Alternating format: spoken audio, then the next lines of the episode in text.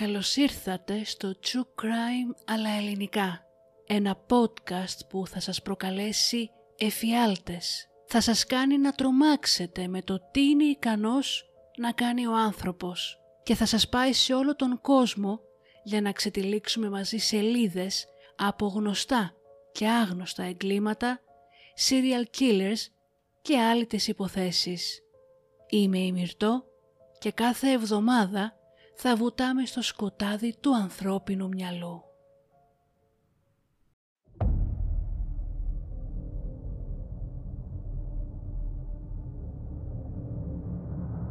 And that's where I cut her open when he told me to. Slave. There's no way around it. Primarily a sexual slave, but nonetheless a physical slave as well. I had no intention of hurting him. I, I couldn't find any way to eat and The girls you, mean you beat her to death with what? Uh, sledgehammer. We are all evil in some form or another.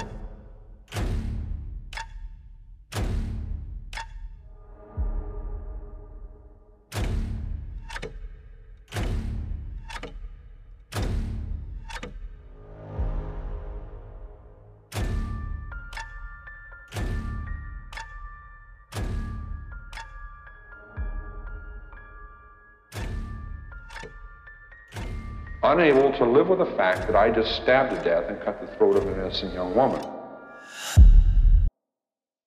3 Ιουλίου 1996 και βρισκόμαστε στο πάρκο Pinery Provincial στο Οντάριο του Καναδά. Ο 49χρονος άντρας πάρκαρε το αυτοκίνητό του σε ένα ήσυχο σημείο του πάρκου.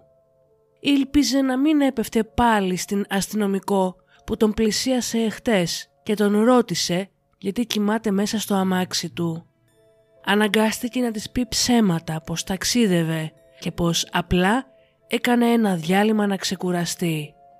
Δεν μπορούσε βέβαια να της πει την αλήθεια ότι είναι ένας κατασυρωή δολοφόνος που μπήκε παράνομα στον Καναδά με σκοπό να ξεφύγει από την αστυνομία της Ινδιάνα που εδώ και καιρό τον αναζητούσε. Ήξερε όμως ότι τα περιθώρια είχαν στενέψει πολύ.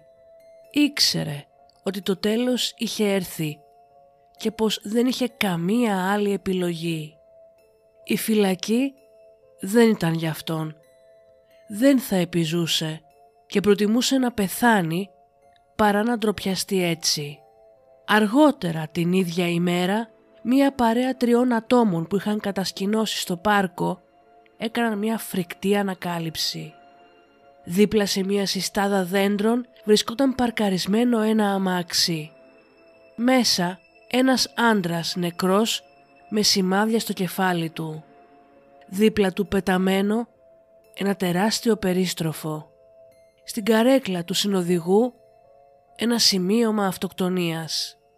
Οι λέξεις που είχαν γραφτεί λίγες μόνο ώρες πριν παρουσίαζαν την εικόνα ενός άνδρα που υπέφερε από απελπισία λόγω της αποτυχίας της επιχείρησής του και ο οποίος ζητούσε συγνώμη για την θλίψη που θα προκαλούσε ο θάνατός του στην οικογένειά του και στους συγγενείς του. Το γράμμα έκλεινε με την φράση «Τώρα θα φάω το αγαπημένο μου σάντουιτς και θα πάω για ύπνο». Ο άντρας που βρισκόταν νεκρός μέσα στο αυτοκίνητο βαθιά στα δέντρα του πάρκου Pinery Provincial φαίνονταν σαν ένας συνηθισμένος και κανονικός άνθρωπος. Στην πραγματικότητα όμως, ο Herb Baumeister ήταν ένας σεξουαλικός αδιστής, ένας serial killer που βρισκόταν υπό έρευνα για μια σειρά αποτρόπαιων δολοφονιών στις πολιτείες Ινδιάνα και Οχάιο. 11 νεαροί άντρες βρήκαν τον θάνατο στα χέρια του και τα άψυχα σώματά τους θαύτηκαν βαθιά στο χώμα της τεράστιας ιδιοκτησίας του με σκοπό το μυστικό του να μην δει ποτέ το φως της ημέρας. Η αλήθεια όμως βγαίνει πάντα στην επιφάνεια και τα υπόλοιπα θύματα του Baumeister ακόμα και τώρα αναζητούν δικαιοσύνη.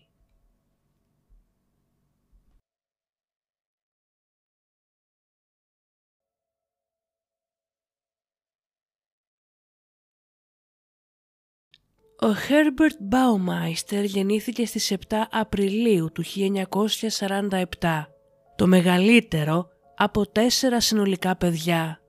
Οι γονείς του ήταν ο Dr. Herbert Baumeister και η Elizabeth Baumeister από την Ινδιανάπολη στη Ινδιάνα. Ο Herb είχε μια φυσιολογική παιδική ηλικία μέχρι την στιγμή που μπήκε στην εφηβεία και τότε ήταν που η συμπεριφορά του έγινε ασυνήθιστη και ασταθής. Ανέπτυξε μία αιμονή με σκοτεινά, μοχθηρά πράγματα και μία μακάβρια αίσθηση του χιούμορ. Στο σχολείο του κυκλοφόρησαν φήμες ότι είχε ουρήσει στο γραφείο ενός δασκάλου του, ενώ στο γραφείο ενός άλλου είχε αφήσει ένα νεκρό κοράκι που είχε βρει στον δρόμο. Ο Μπαουμάιστερ φαίνεται πως είχε χάσει την ικανότητα να ξεχωρίσει την διαφορά μεταξύ του σωστού και του λάθους και στην τάξη έγινε ενοχλητικός, εριστικός και αγενής. Οι γονείς του, παρατηρώντας αυτές του τις αλλαγές, αναζήτησαν απαντήσεις και τον πήγαν για εξετάσεις σε διάφορους γιατρούς και ψυχιάτρους. Διαπιστώθηκε τελικά ότι έπασχε από σχιζοφρένεια και σε ορισμένες αναφορές είχε καταγραφεί πως είχε διαταραχή πολλαπλής προσωπικότητας. Φαίνεται όμως πως η οικογένειά του δεν επεδίωξε καν να του παρέχει την αναγκαία βοήθεια μετά την διάγνωσή του. Έτσι ο Χέρμπ συνέχισε να πηγαίνει στο σχολείο και να διατηρεί καλούς βαθμούς, υποφέροντας παράλληλα κοινωνικά και ψυχολογικά. Κατάφερε να αποφυτίσει από το γυμνάσιο με αρκετά καλό βαθμό και μπήκε στο Πανεπιστήμιο της Ινδιάνα. Ωστόσο, ολοκλήρωσε μόνο ένα εξάμηνο προτού τα παρατήσει.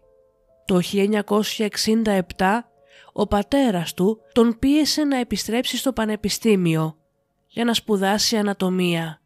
Για άλλη μια φορά όμως έμεινε μόνο ένα εξάμηνο και εγκατέλειψε οριστικά τις σπουδές του. Όσο φοιτούσε στο πανεπιστήμιο γνώρισε την Τζουλιάνα ή Τζούλι Σάιτερ, καθηγήτρια δημοσιογραφίας και φοιτήτρια μερικής απασχόλησης. Η σχέση τους αναπτύχθηκε γρήγορα και τα δύο νεαρά παιδιά ερωτεύτηκαν. Και οι δύο είχαν παρόμοιες αξίες και στόχους, καθώς ήταν πολιτικά συντηρητικοί, ενδιαφερόντουσαν για τα αυτοκίνητα και ήλπιζαν μία μέρα να διευθύνουν τις δικές τους επιχειρήσεις. Το Νοέμβριο του 71 ο Χέρμπ και η Τζούλη παντρεύτηκαν. Ο Χέρμπ συνέχισε να υποφέρει από ψυχικές ασθένειες. Η Τζούλη όμως στάθηκε πιστή στο πλευρό του στις πιο σκοτεινές του στιγμές. Μόλις έξι μήνες μετά τον γάμο τους, ο πατέρας του Χέρμπ έβαλε τον γιο του σε ψυχιατρικό ίδρυμα. Δεν είναι σαφές εάν υπήρξε κάποιο συγκεκριμένο περιστατικό που τον όθησε να το κάνει. Παρ' όλα αυτά, η Τζούλη δεν πτωήθηκε και περίμενε δύο μήνες για να γυρίσει ο άντρας της στο σπίτι. Οι προοπτικές εργασίας του Χέρμπ δεν ήταν εξαιρετικές, δεδομένου ότι δεν ολοκλήρωσε ποτέ την πανεπιστημιακή του εκπαίδευση ούτε μπήγε σε κάποια εμπορική σχολή. Ο πατέρας του, όντας ένας πολύ σεβαστός γιατρός και αξιότιμο μέλος της κοινότητας, κατάφερε βάζοντας μέσο να βρει μια δουλειά χαμηλού επίπεδου στον γιο του στην εφημερίδα Indianapolis Star ως ο νεαρός που έβγαζε αντίγραφα. Καθώς ήταν εργατικός και τυπικός, ρίχτηκε ολόψυχα στην πρώτη του δουλειά. Δεν άργησε ωστόσο να αρχίσει να σπάει τα νεύρα των συναδέλφων του, επειδή ήταν αυταρχικός και εκνευριστικός. Χρειαζόταν συνεχής επένους από τους υφισταμένους του και όταν δεν τους έπαιρνε γίνονταν πικρός και κυκλοθυμικός. Βαριεστημένος καθώς ήταν με την δουλειά του εκεί, παρετήθηκε και βρήκε νέα δουλειά στην κρατική υπηρεσία μηχανοκίνητων οχημάτων. Συνέχισε την έντονη εργασιακή του ηθική και τελικά έγινε διευθυντής ειδικών προγραμμάτων. Ωστόσο, δεν ήταν αρεστός στους συναδέλφους του και ήταν γνωστός ως απρόβλεπτος και ασταθής. Οι συναδελφοί του τον απέφευγαν όσο πιο πολύ μπορούσαν και τον χαρακτήριζαν ως περίεργο άτομο που τους έκανε να νιώθουν άβολα και φοβόντουσαν συνεχώς τις απροσδόκητες εκρήξεις του για μικρά ασήμαντα πράγματα. Η περίεργη συμπεριφορά του κλιμακώθηκε όταν το 1985 απολύθηκε επειδή ούρισε πάνω σε ένα γράμμα που απευθυνόταν στον τότε κυβερνήτη της Ινδιάνα. Μετά την απόλυσή του συνελήφθη πολλές φορές. Μία φορά όταν υπομέθη χτύπησε έναν πεζό και τον εγκατέλειψε και την δεύτερη φορά το 86 όταν κατηγορήθηκε πως έκλεψε το αυτοκίνητο ενός φίλου του. Κατά έναν περίεργο τρόπο γλίτωσε την απαγγελία κατηγοριών και κατάφερε να μην περάσει ούτε λεπτό στην φυλακή. Το 1979 γεννήθηκε η πρώτη τους κόρη η Μαρή, ο Έθικ το 1981 και το 84 η Έμιλι. Προτού ο Χέρμπ απολυθεί από την κρατική υπηρεσία, η Τζουλιάνα είχε αφήσει την δική της δουλειά ώστε να αφοσιωθεί στην οικογένεια και στα παιδιά της. Δυστυχώς, ο τρόπος ζωής του πατέρα που έμεινε στο σπίτι δεν ήταν αρκετός για τον Μπαουμάιστερ. Παρά το γεγονός ότι ήταν ένας στοργικός και τρυφερός πατέρας, άρχισε να πίνει και να περνά χρόνο σε τοπικά γκέι μπαρ χωρίς η σύζυγός του να το γνωρίζει. Καθώς φάνηκε ξεκάθαρα πως ο Χέρμπ δεν ήθελε να βρει άλλη δουλειά και προτιμούσε να μένει σπίτι, η Τζουλιάνα έπιασε και πάλι δουλειά ως καθηγήτρια. Επειδή όμως τα χρήματα ήταν λίγα, ο Χέρμπ αναγκάστηκε να δουλέψει ως πολιτής σε ένα μαγαζί με μεταχειρισμένα ρούχα. Έχοντας πάντα στο μυαλό του την ιδέα ότι κάποτε θα είχε την δική του επιχείρηση, ανέχτηκε να κάνει την δουλειά αυτή, την οποία θεωρούσε πολύ χαμηλού επίπεδου και επικεντρώθηκε στην εκμάθηση του επαγγέλματος. Έτσι τρία χρόνια αργότερα το 1988 ο Χέρπ και η Τζούλη έκαναν το μεγάλο άλμα. Δανείστηκαν 4.000 δολάρια από την μητέρα του Χέρμπ και άνοιξαν το δικό τους μαγαζί που ονόμασαν Save a Lot. Ένα μαγαζί τόσο επιτυχημένο που το ζευγάρι άνοιξε και δεύτερο σε μια άλλη τοποθεσία την επόμενη χρονιά. Λόγω των τεράστιων κερδών τους έκαναν μια ετήσια δωρεά ύψους 50.000 δολαρίων σε φιλανθρωπικά ινδρύματα για παιδιά. Οι Baummeisters είχαν πετύχει αυτό που ονειρευόντουσαν τόσο καιρό και για να το γιορτάσουν αγόρασαν ένα ράντσο αλόγων 78 στρεμάτων, το Fox Hollow Farm, με ένα πανέμορφο σπίτι αξίας εκατομμυρίων δολαρίων, στάβλους και πισίνα. Η Τζούλη το περιέγραψε ως ουτοπία, όπου τα παιδιά θα μπορούσαν να κάνουν πατίνια χωρίς να χρειάζεται να ανησυχούν για τα αυτοκίνητα που έρχονταν από την γωνία.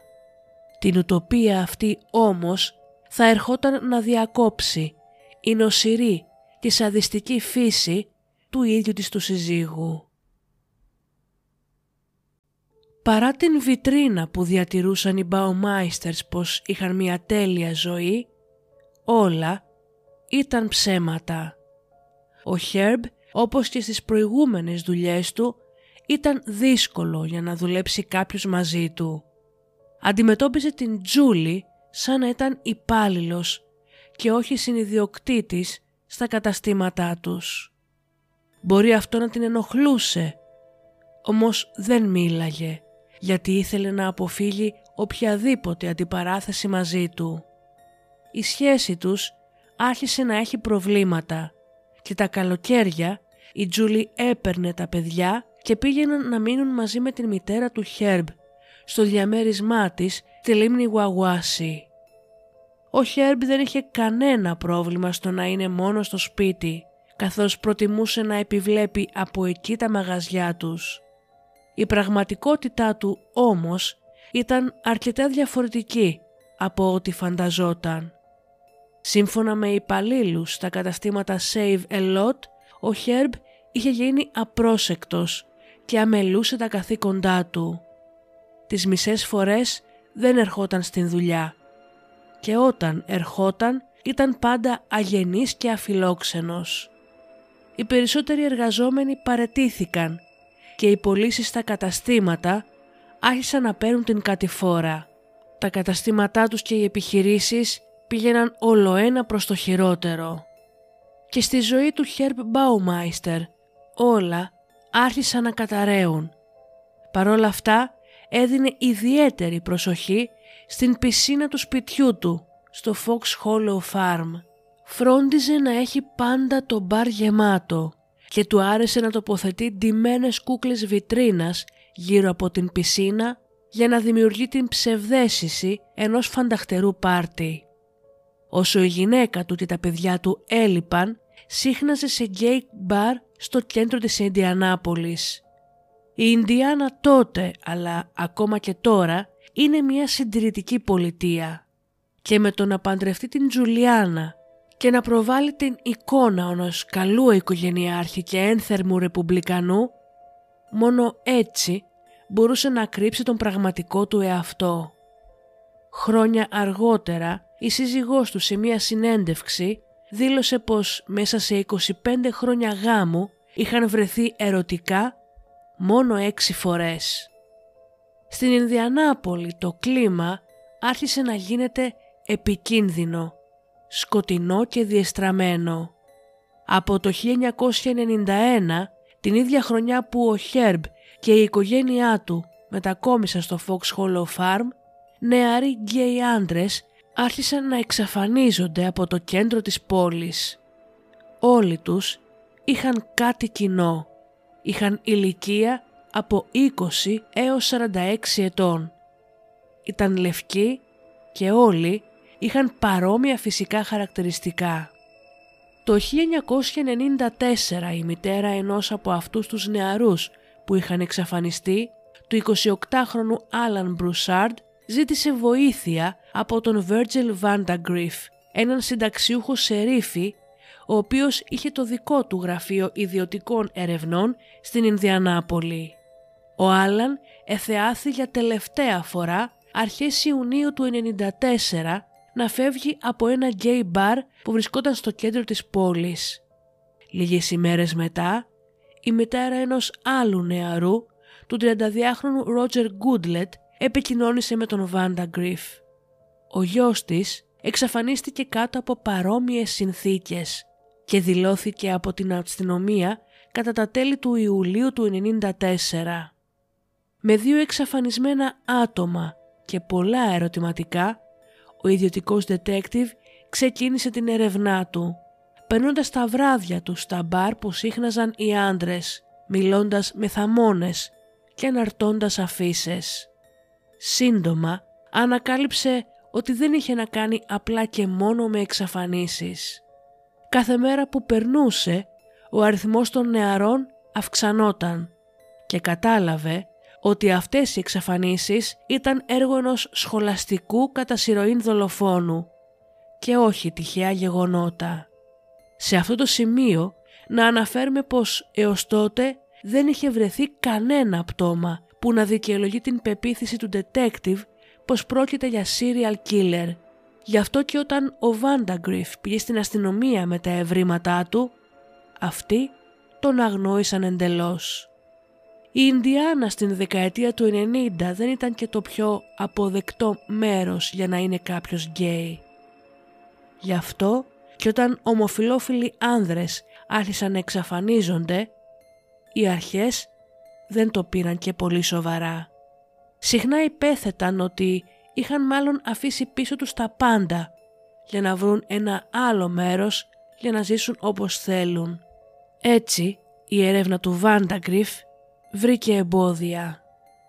Περίπου την ίδια εποχή που άρχισαν οι εξαφανίσεις, ο 13χρονος γιος του Χέρμπ, ο Έριχ, έπαιζε στο δάσος πίσω από την φάρμα τους και έκανε μια ανατριχιαστική ανακάλυψη. Σκάβοντας στο χώμα για σαλιγκάρια, βρήκε ένα ανθρώπινο κρανίο. Όταν το έφερε στο σπίτι και το έδειξε στην μητέρα του, αυτή φρίκαρε και του ζήτησε να την πάει στο μέρος που το είχε βρει. Μαζί, μάνα και γιος σκάβοντας έπεσαν πάνω σε μια τρομακτική εικόνα που τους γέμισε ερωτηματικά. Ένας μεγάλος αριθμός οστών βρισκόταν μπροστά τους, ο οποίος δημιουργούσε έναν πλήρως σχηματισμένο ανθρώπινο σκελετό. Η Τζούλη πανικοβλημένη ζήτησε αμέσως απαντήσεις από τον Χέρμπ και αυτός της είπε απλά ότι ήταν ένας παλιός ανατομικός σκελετός που χρησιμοποιούσε παλιά ο γιατρός πατέρας του. Όσο γελία και να ήταν η ιστορία του, η Τζούλη τον πίστεψε. Είτε τυφλά, είτε δεν ήθελε να μάθει περαιτέρω πληροφορίες, δεδομένου του πόσο περίεργα συμπεριφερόταν τον τελευταίο καιρό. Ο Χέρμπ δεν της έδωσε ποτέ καμία εξήγηση για το γιατί ένας ανατομικός σκελετός ήταν θαμένος στην πίσω αυλή τους και η γυναίκα του δεν τον πίεσε περισσότερο. Πάνω που ο ιδιωτικός detective σκεφτόταν να σταματήσει τις ερευνές του, ένας άγνωστος άντρας που έδωσε το ψεύτικο όνομα Τόνι Χάρις πήγε στο γραφείο του με μια πολύ περίεργη ιστορία. Ισχυρίστηκε πως ήταν φίλος με τον Ρότζερ Γκούντλετ, έναν από τους άντρες που είχαν εξαφανιστεί.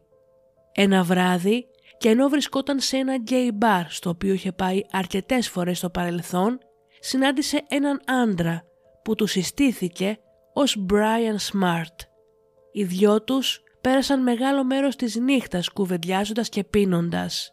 Κάποια στιγμή ο Smart τον ρώτησε αν θα ήθελε να πάνε μαζί στο σπίτι του εργοδότη του, στο οποίο του είπε ότι έμενε καθώς έκανε κάποιες οικοδομικές εργασίες.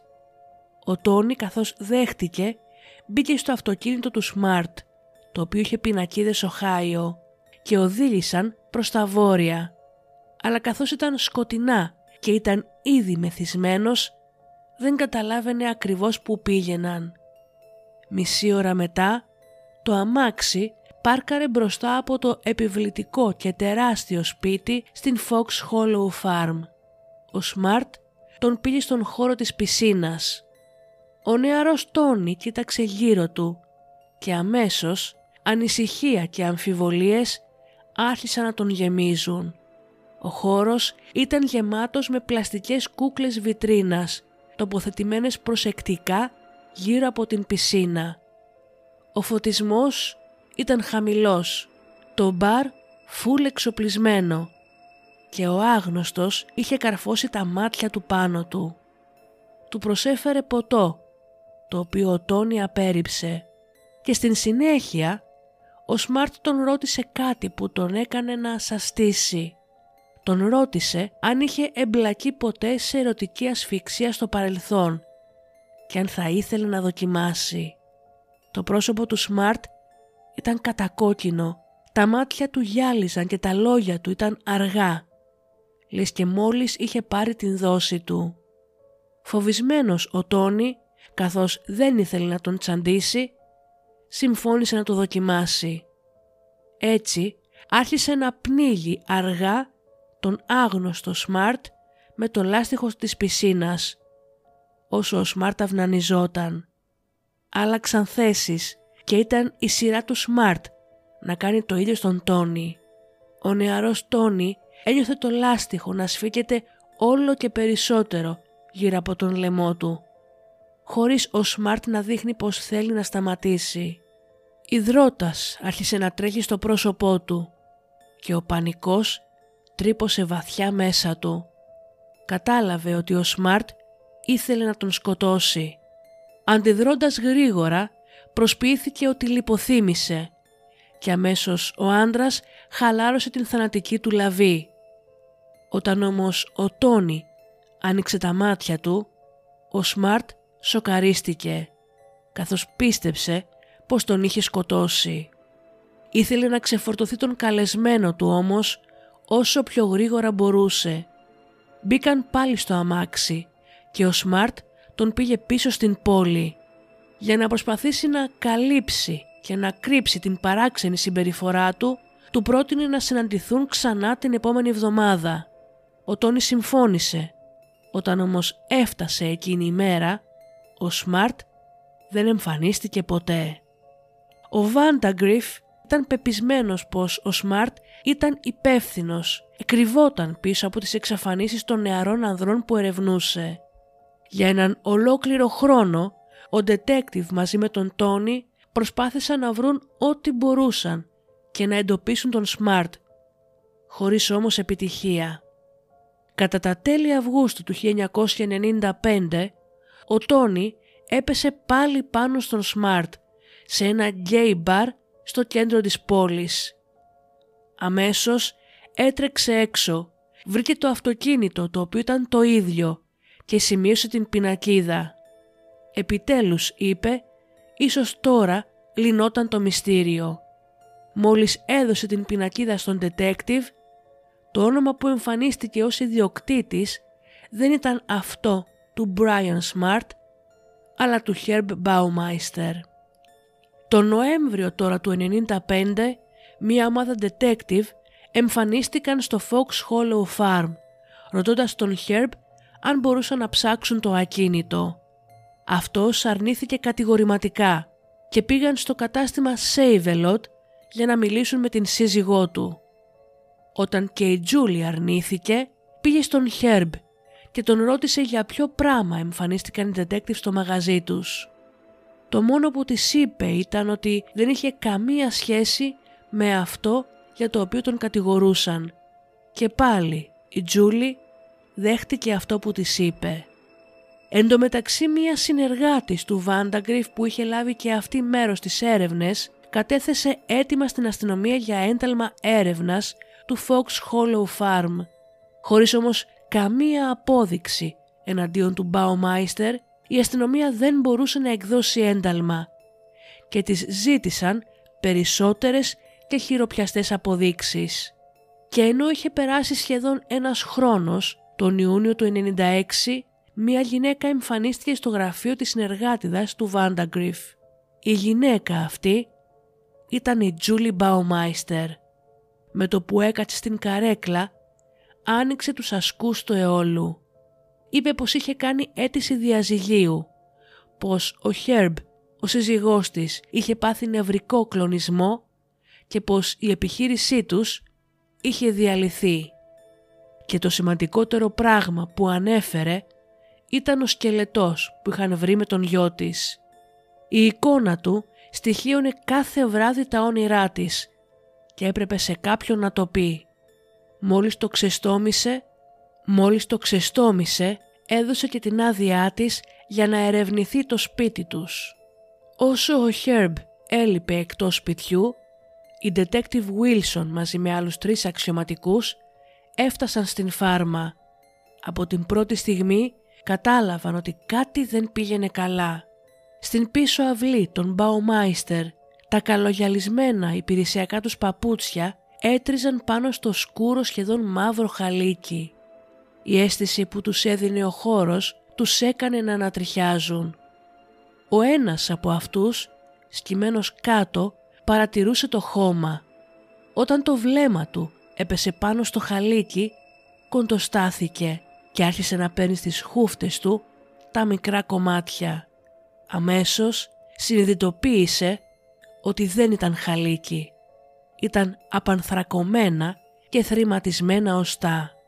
Με μία ιατροδικαστική εξέταση επιβεβαιώθηκε ότι τα πάνω από 5.000 θράψματα οστών και δοντιών που ανακτήθηκαν από το σημείο μετά από ανασκαφή ήταν ανθρώπινα και συγκεκριμένα ανήκαν σε 11 συνολικά άντρες.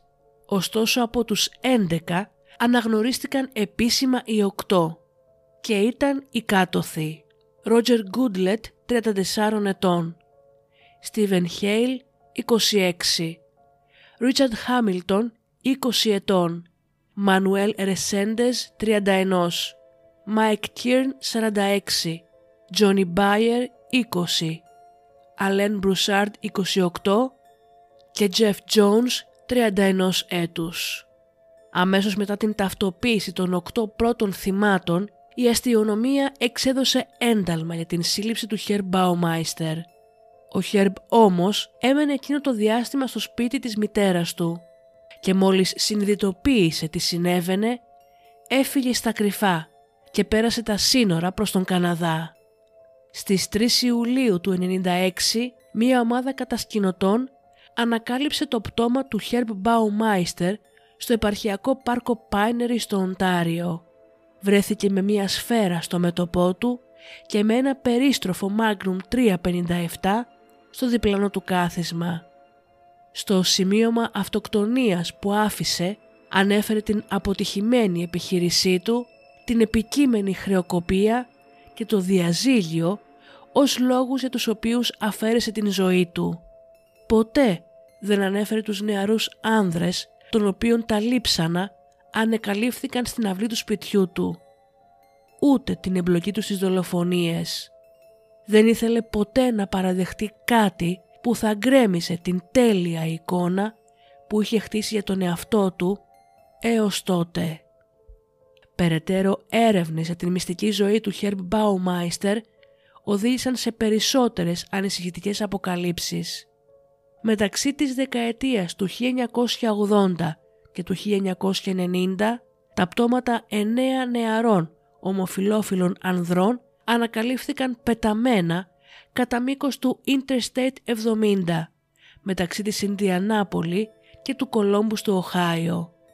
Αυτοί οι άντρες είχαν παρόμοια χαρακτηριστικά όσον αφορούσε την ηλικία και την εμφάνιση με τους άνδρες των οποίων τα λείψανα ανακαλύφθηκαν στην αυλή του Μπαουμάιστερ και όλοι τους είχαν στραγγαλιστεί μέχρι θανάτου.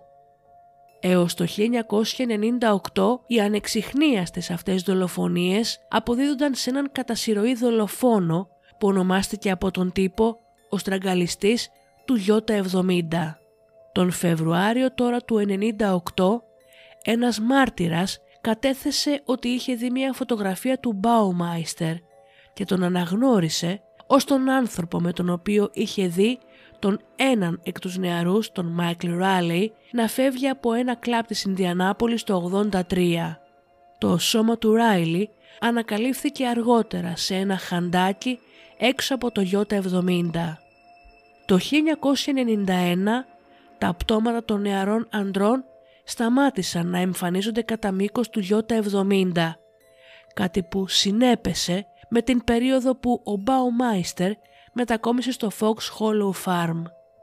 Ο κατασυρωή δολοφόνος δεν χρειάζονταν πλέον τον μεγάλο αυτοκινητόδρομο ως χώρο εγκατάλειψης των θυμάτων του, καθώς το νέο του σπίτι πλέον του παρήχε άπλετους χώρους για να θάψει με την ησυχία του κάθε ένα από τα μικρά, νεκρά και στραγγαλισμένα μυστικά του.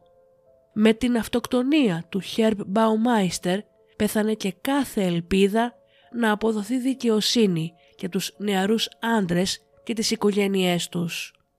Μπορεί η καταδίκη του σε ισόβια να μην έφερνε πίσω τα θύματά του, θα βοηθούσε όμως τις οικογένειές τους να ξέρουν ότι ο δολοφόνος που είχε σκοτώσει έτσι απάνθρωπα και ανέτεια τον άνθρωπό τους θα σάπιζε στην φυλακή. Τώρα όμως περνάνε κάθε μέρα και αναρωτιούνται πώς ήταν άραγε οι τελευταίες τους στιγμές. Πόσο φοβόντουσαν εκείνα τα τελευταία λεπτά της ζωής τους όσο πάλευαν να πάρουν αυτήν την πολυπόθετη ανάσα. Δυστυχώς για τα θύματα που έχουν αναγνωριστεί αλλά και για τα ακόμα άγνωστα μόνο ο ίδιος ο Χερμπ Μπαουμάιστερ γνωρίζει πόσο φρικτό και μοναχικό ήταν το άδικο τέλος τους. Το Fox Hollow Farm έχει γίνει θέαμα στην περιοχή της Ινδιανάπολης και όχι μόνο. Πολλοί επισκέπτονται το κτήμα λόγω της νοσηρής ιστορίας του αλλά και λόγω της παραφυσικής δραστηριότητας που λέγεται ότι συμβαίνει εκεί. Το σπίτι έχει περιγραφεί από κυνηγούς φαντασμάτων ως το πιο στοιχειωμένο στην Ινδιάνα. Αντικείμενα κινούνται κατά την διάρκεια της νύχτας. Πόρτες ανοίγουν τυχαία. Η μορφή ενός άντρα χωρίς πόδια περιφέρεται άσκοπα στην πισίνα. Όπως και να έχει, το σκούρο χώμα της Φάρμαξ Fox Hollow έκρυψε στα σωθικά του, σύμφωνα με τις αρχές, 23 συνολικά αθώους ανθρώπους. Ανθρώπους που ποτέ δεν θα βρουν την δικαιοσύνη που αναζητούν. Σας ευχαριστώ που και σήμερα με ακούσατε, να είστε καλά και τα λέμε στον επόμενο εφιάλτη.